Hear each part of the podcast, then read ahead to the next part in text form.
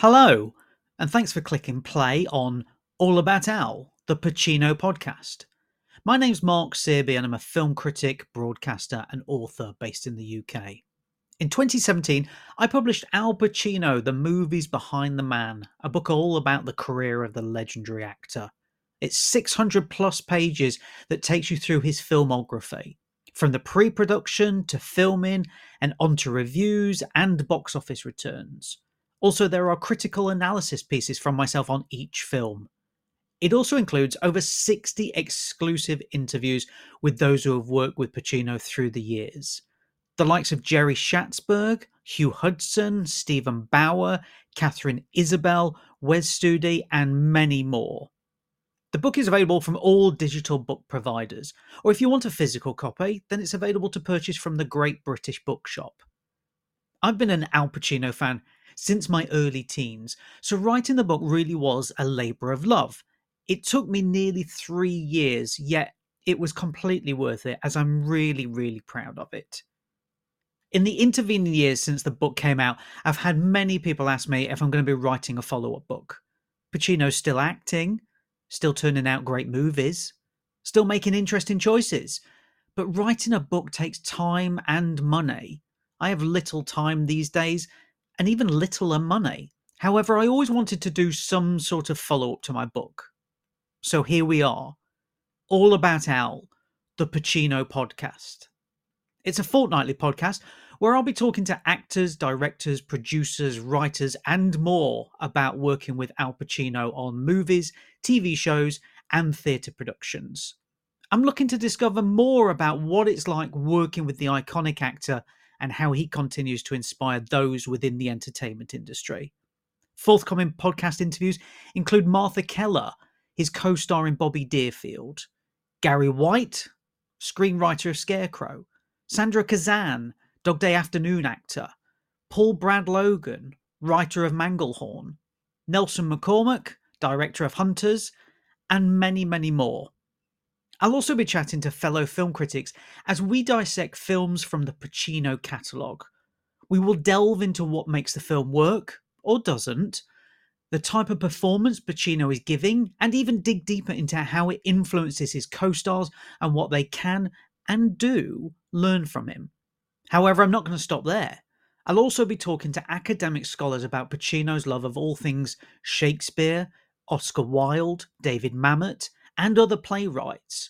We'll be looking at the films and stage productions that he's been involved in through the decades. Even in his 80s, Pacino still loves to tread the boards, and it's just another area of Al Pacino's acting I'll be examining. I hope it's going to be an interesting and informative listen, whether you're a massive Al Pacino fan or not. I hope you'll enjoy the interviews and discussions that I have with the guests on the podcast. And if you're thinking I'll only be looking at his good movies, then think again, because I will be discussing some of the not so good films he has made. After all, this is all about Al, the Pacino podcast. And with that in mind, let's get to my guest on this first ever episode. I am absolutely delighted to welcome Gabrielle Anwar to All About Al, the Pacino podcast. Anwar has appeared in films such as The Three Musketeers, Body Snatchers, and Things to Do in Denver When You're Dead, amongst others. TV wise, she's appeared in Once Upon a Time, The Tudors, and Burn Notice, which is possibly the show many will know her from. However, I think millions, if not billions, around the world will know Gabrielle from her dance scene in Scent of a Woman. And in terms of Al Pacino iconic scenes, I think it's fair to say that Gabrielle has one of the best. Her appearance opposite Pacino is so memorable, and yet it only lasts about 15 minutes. That tango scene continues to be mesmerizing and talked about constantly. Now you're about to hear Gabrielle talk about how she got the role, what training she went through, and what it was like dancing toe to toe with Al Pacino. So here it is All About Al, the Pacino podcast. Episode 1, with actor Gabrielle Anwar discussing Scent of a Woman.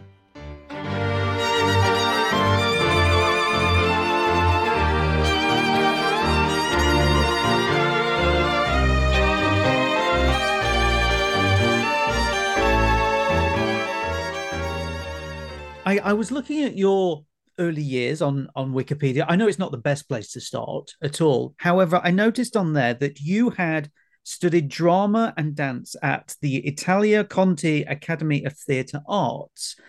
And I wanted to ask you, did you do any tango lessons there? No, I didn't. Um, you know, I have to say, and I know this isn't trendy because I know ballroom dancing has become like really hot, but I hate ballroom dancing. I can't stand it. It's just I, I remember growing up and watching it on the TV, and it, you know, when I was growing up, there were only three channels, so it was, you know, you kind of had to just choose the the worst of all evils, and it happened to be ballroom dancing one night, and I was just thinking, this is just so fake and ultra glam and super tacky and just gnarly. And so I when I was learning to dance at, at Italia Conti, I didn't ever veer into that ballroom direction. I was actually repelled by it. I I mean, I know that's a horrible thing to say, and there are some incredibly talented dancers out there, but not something that I have ever wanted to engage in. So it was more the acting side of things rather than the actual dancing side of things? Well, actually, no, I wanted to dance. That was really why I went there. Um, so I I wanted to dance, and then during one rehearsal for a, a number in a show, I I tore my hamstring. So I I went immediately into drama class because I wasn't able to dance while the, I, this this uh, injury was was healing. And once I got into the drama class, I was like, oh, this rocks. This is so much easier than ballet. You know, it was just like, this is great. This is really my cup of tea. And I had no idea before that I would even have the courage to do that.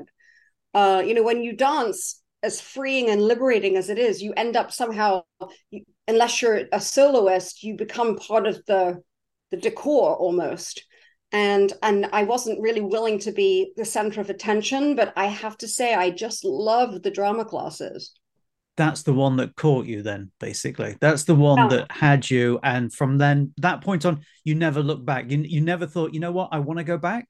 Well no actually. I I've had a very charmed life um and I I don't regret a single moment. And I and I'm really glad I didn't continue dancing because I don't think I was that good.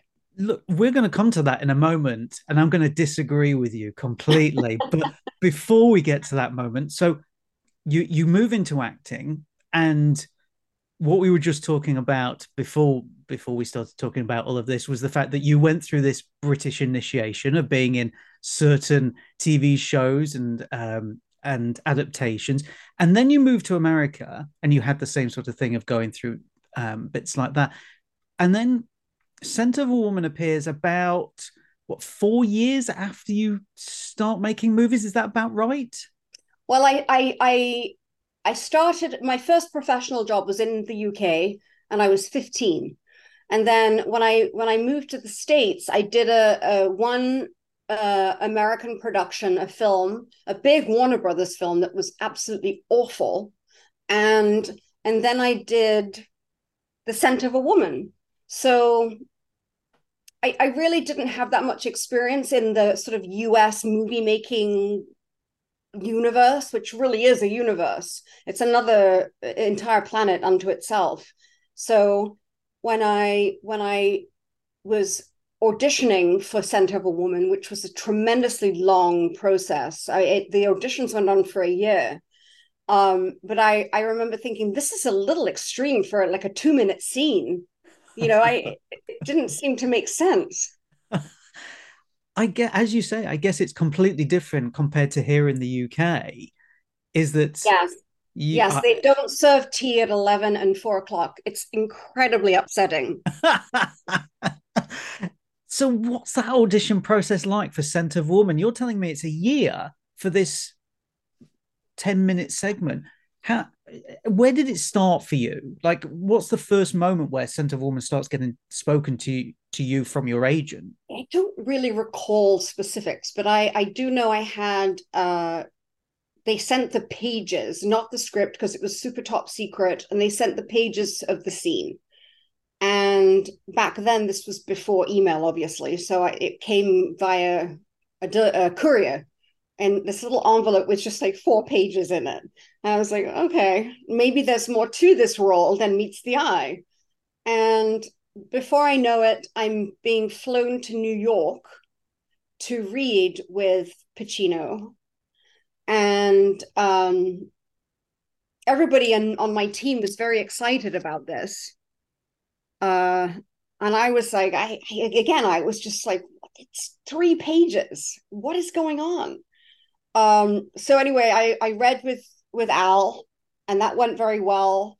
And then I didn't hear a word for months, and I that usually is a, a good sign that that's it. They've moved on and they've cast somebody else.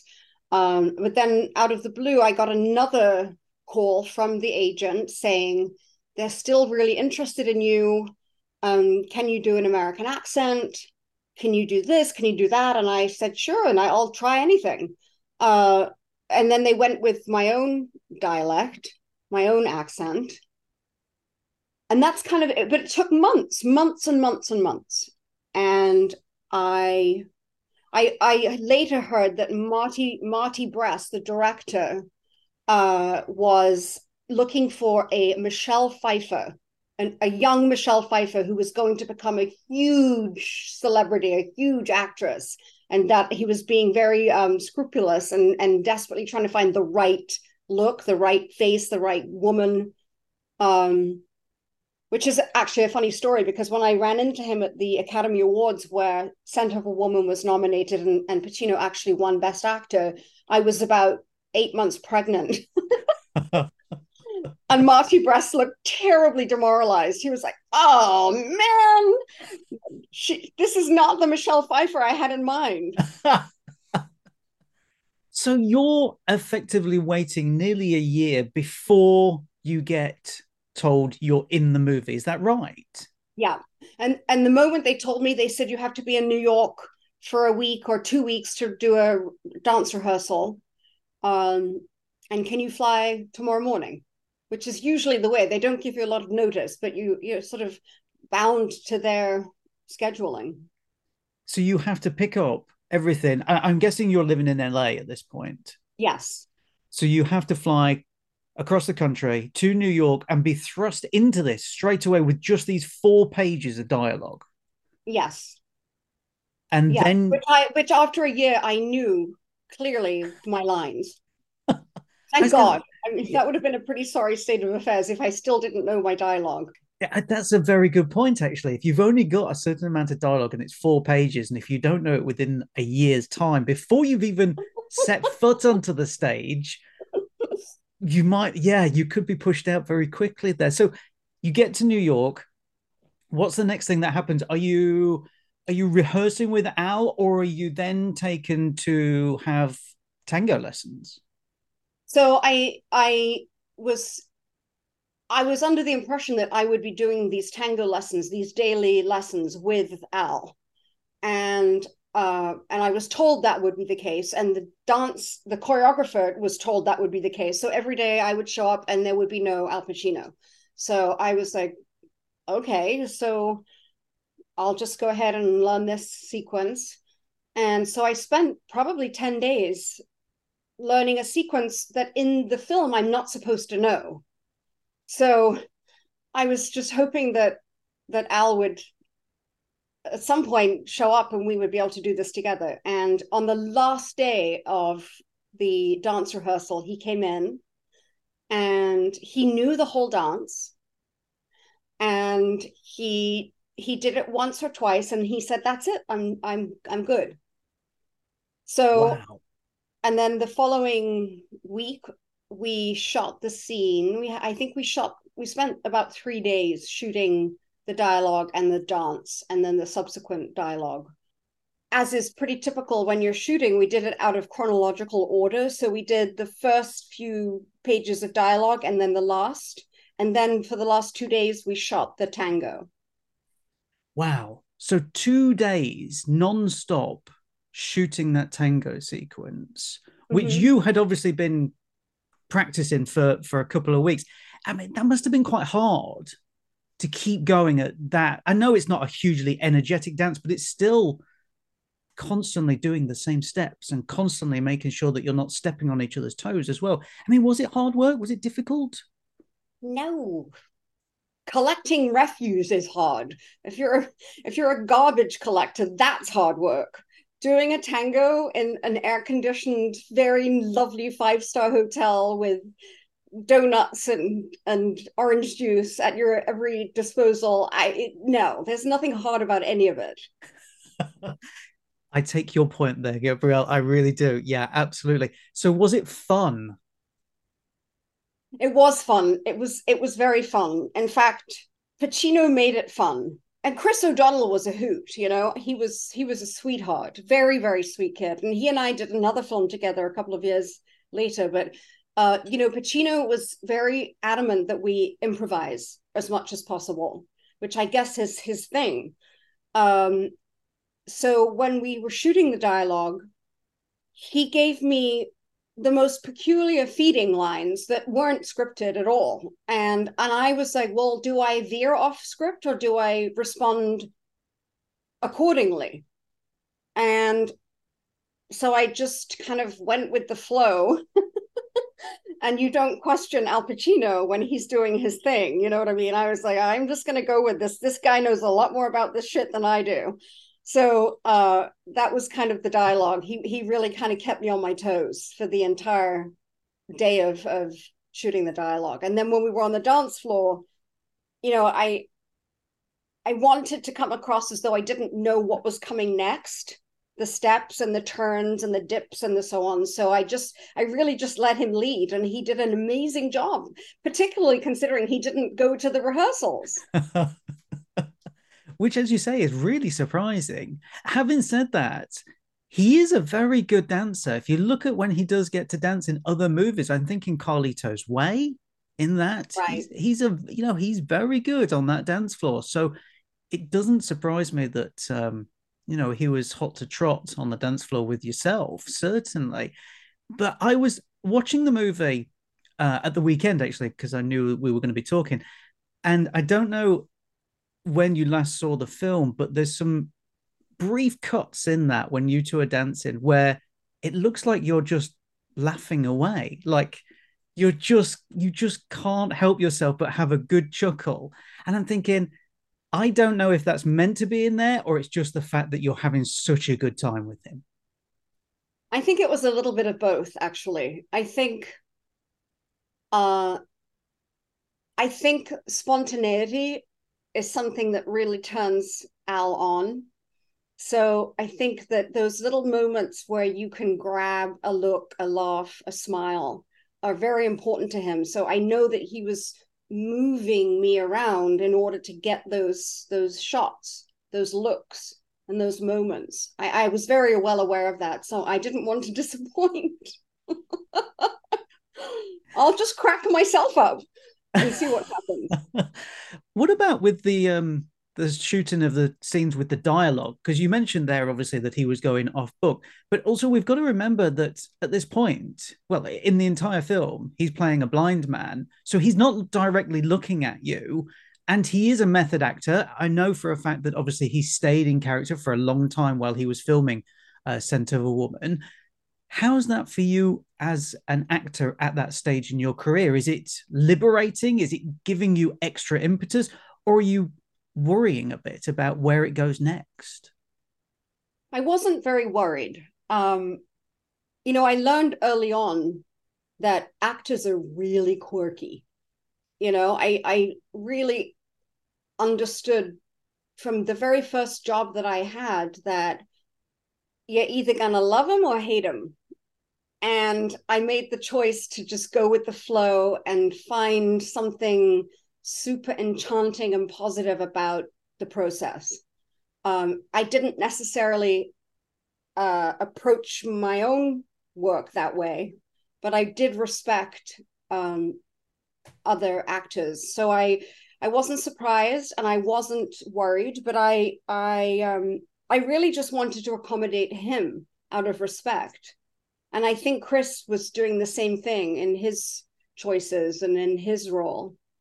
I guess it can be tough and maybe intimidated. I mean, was you intimidated? Because this is Al Pacino. Well, if I were to be perfectly honest, I hadn't seen any performance by Al Pacino when I was that age.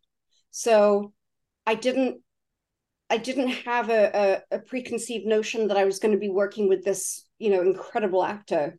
I I knew everybody else was excited about it. You know, my agent and so on. They were like, "Oh my god, this is a huge coup if you can get this role." Um, but I I I wasn't intimidated by him at all. He was incredibly charming and you know he loves women so i i was at least the right gender can you talk a, bit, a little bit more about um, what it was like just being on set with him like was there moments where you got to just actually interact away from being on camera or was he constantly staying in he was he was in character he was in character the whole time I mean, when he would uh, walk into the room, he would say, Sartorial splendor. I was like, okay, he's back. You know, it was it was it was an experience. Marty Brest sadly doesn't make it movies anymore, and yet he's made some of the best movies of the past 20 or 30 years, including Scent of a Woman, which won Al Pacino his only Oscar he's ever won. What was his relationship like with Al that you saw? Well, there was a lot of dynamics on that set. You know, Pacino uh, was very close with his acting coach who was present. And so there was a lot of, you know, let's do the scene this way, let's do the scene that way, let's do the scene my way, let's do the scene your way. And it was just like, oh my God, you know, like, where is this going to land? You know, how is this going to settle into, you know, we're rolling action you know there was a lot of dispute and a lot of opinions and and um, that that's what I noticed. That's what I remember. What's Marty Brest like to work for as a director? I I adored him. He was one of the kindest men I've ever met, director or no. I he was incredibly kind to me, um, very supportive, uh, I actually ran into him about 20 years ago at the farmers market in Santa Monica. And uh, it was so good to see him. And I, I'm I'm so sad that he doesn't direct films anymore. I really am. But I also understand it. You know, I'm not acting anymore. And I and I really relate to him in that with, with that perspective of you know, it's a very brutal and painful political world to enter. And if you don't like playing games, you're not going to survive. See, that's so sad. It's so sad. With a man with talent like that, and we don't I couldn't see... agree more. I couldn't agree more. I guess that leads me on nicely to my next question is Al wins the award for the for the best actor finally I mean, you must have been made up the fact that you were in that movie as well, and you can say, "I'm in the only movie that Al Pacino has won an Oscar for." Well, I have never said that. However, uh, about you should weeks... do. You should start saying right. it. All right, I will. I'll. I, I will. But about three weeks ago, I was at the Beverly Hills Hotel, and guess who I run into? No Mr. Way. Pacino. And I said to him, I often run into him over the years. It's very strange, and he's always with a different woman. And I and I have to sort of check myself so that I don't say, "Oh, hello, Beverly," and it's not Beverly. So I um I I saw him and we we hugged and, and I said, "Weren't we great?" And he said, "Yes, we were." And and that's about as much recognition as I've given myself. and he concurred. It was a very funny meeting. It was very adorable but you're only giving yourself that bit of recognition when in actual fact considering al pacino's filmography and the amount of iconic scenes that he has been in i think you could easily say that your tango scene with him is in the top five al pacino moments well thank you Well, I, I would say that. Well, would you not say that? I mean, I know obviously it, it's difficult for you because you're in the movie, but that sequence is in there. I mean, that's got to fill you with joy. No, I'm very proud. I, I really am very proud. Um, I think the screenplay was so beautifully written that I don't think you could go wrong with that scene, no matter who was the, the tango partner. I think it was just a beautifully written scene.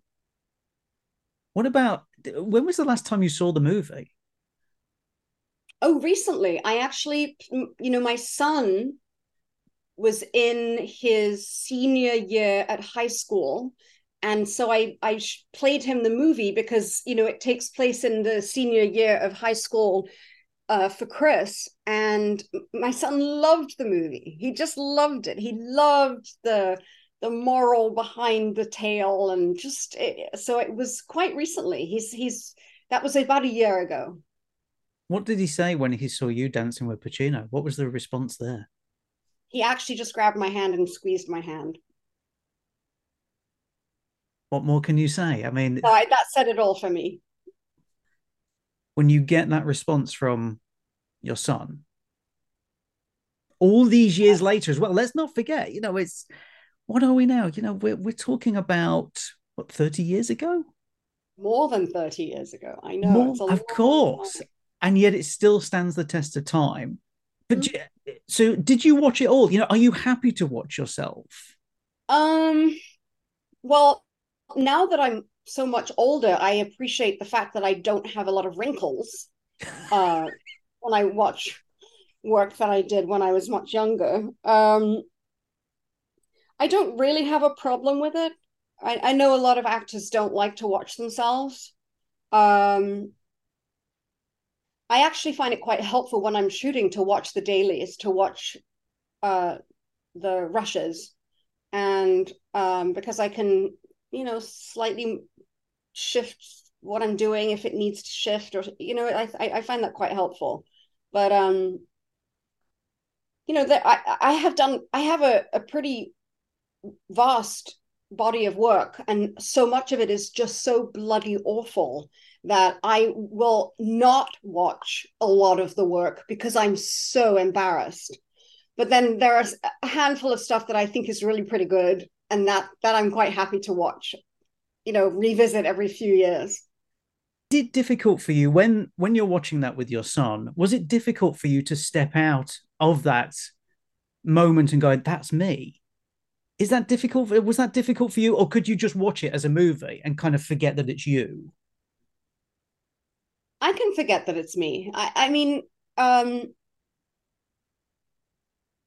that me was such a different version of me back then that we don't have much in common anymore. So it's kind of like watching a stranger who's able to turn on a sixpence with Al Pacino without losing a step. I mean, that well, must... I think I, I think they edited that scene really well. I think there was one point where where Al stepped on my toes, and in fact, I was I was at an award ceremony. I think it was his lifetime achievement award, and I did mention that that he had stepped on my toe, but nobody knew.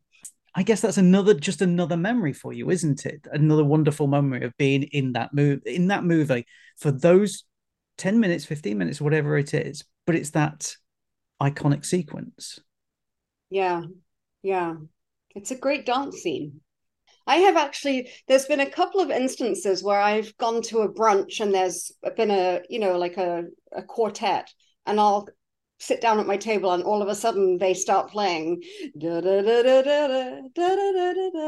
I, it's you know it's kind of fun it's like oh that's my song i love the scene where slade comes over and asks you if he can sit with you in order to keep the womanizers away such a tender and, and, and funny moment Mm-hmm, mm-hmm.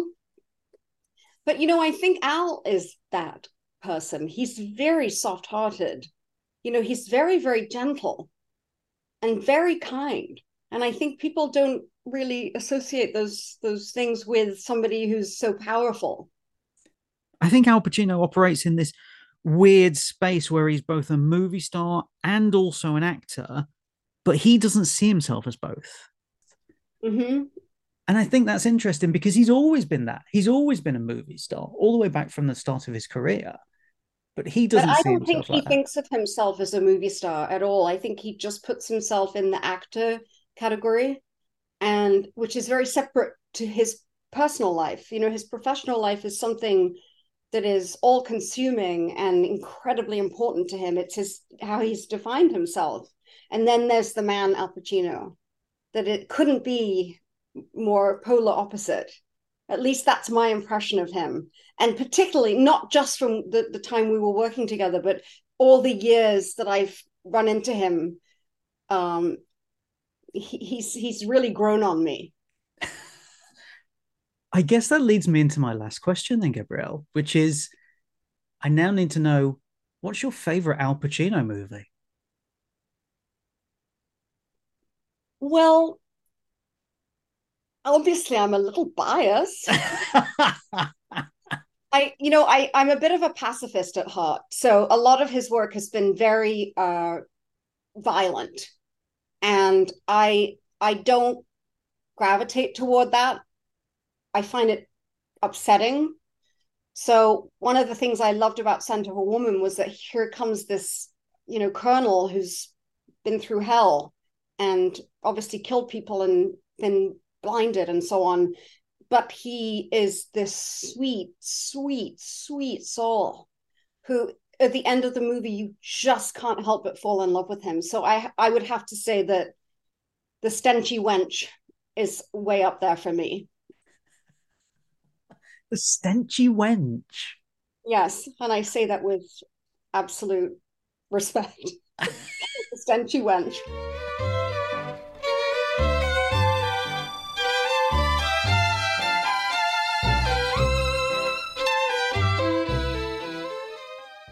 Gabrielle Anwar there talking about working with Al Pacino on Scent of a Woman. And of course, she was going to say Scent of a Woman when I asked her her favourite Al Pacino movie. I mean, of course she was. She's in the thing, and it's an Oscar winning movie. It's also a great choice as well, and it's absolutely one of my favourite Al Pacino movies. So thank you to Gabrielle for coming on the podcast. I will let you in on a little behind the scenes secret when I interviewed Gabrielle, it was late afternoon uh, where she was on the East Coast in America. And halfway through our chat, she just dropped off the call. The line went dead. I had no idea what had happened, so I just waited on the Zoom call. About five minutes later, she reappeared and said that the power had gone out due to a tropical storm approaching them. So I asked her if she needed to take shelter and we could redo the interview at a later date. But she was super cool about it all and wasn't phased by any of it and was more than happy to just continue the chat with me in the face of a storm or hurricane or whatever was coming towards them. So, my huge thanks to Gabrielle Anwar for coming on the podcast, not only being the first guest, but also battling through a tropical storm to speak with me. Now, while I'm thanking people, there's a few people I need to give thanks to because they've been instrumental in helping me put this podcast together. So thank you to Sam over at Red Rabbit Creations 79 on Etsy for designing the logo for this and all of the subsequent artwork as well. Thanks to Chris Wade for helping with some guest contact details. Thank you to John Griff for his audio help. Thank you for, to Dan Hatton for his video and audio help. Thank you to Helen Cox for helping me with editing. I'd never done it before, and Helen was instrumental in giving me pointers. And I've also got to thank my partner, Samantha, who has had to listen to me talk about Al Pacino constantly since about 2014. It might be even before that as well. So thank you to my partner, Samantha. That's the thank yous out of the way, except to say thank you to you for listening. I really hope you enjoyed this first episode. And if you have any feedback, then please do get in touch. You can find me on X, aka Twitter, on Instagram, and on Blue Sky, or you can contact me via my website, marksearby.com. If you enjoyed this episode, then please don't forget to subscribe to the podcast for all future episodes. Until next time,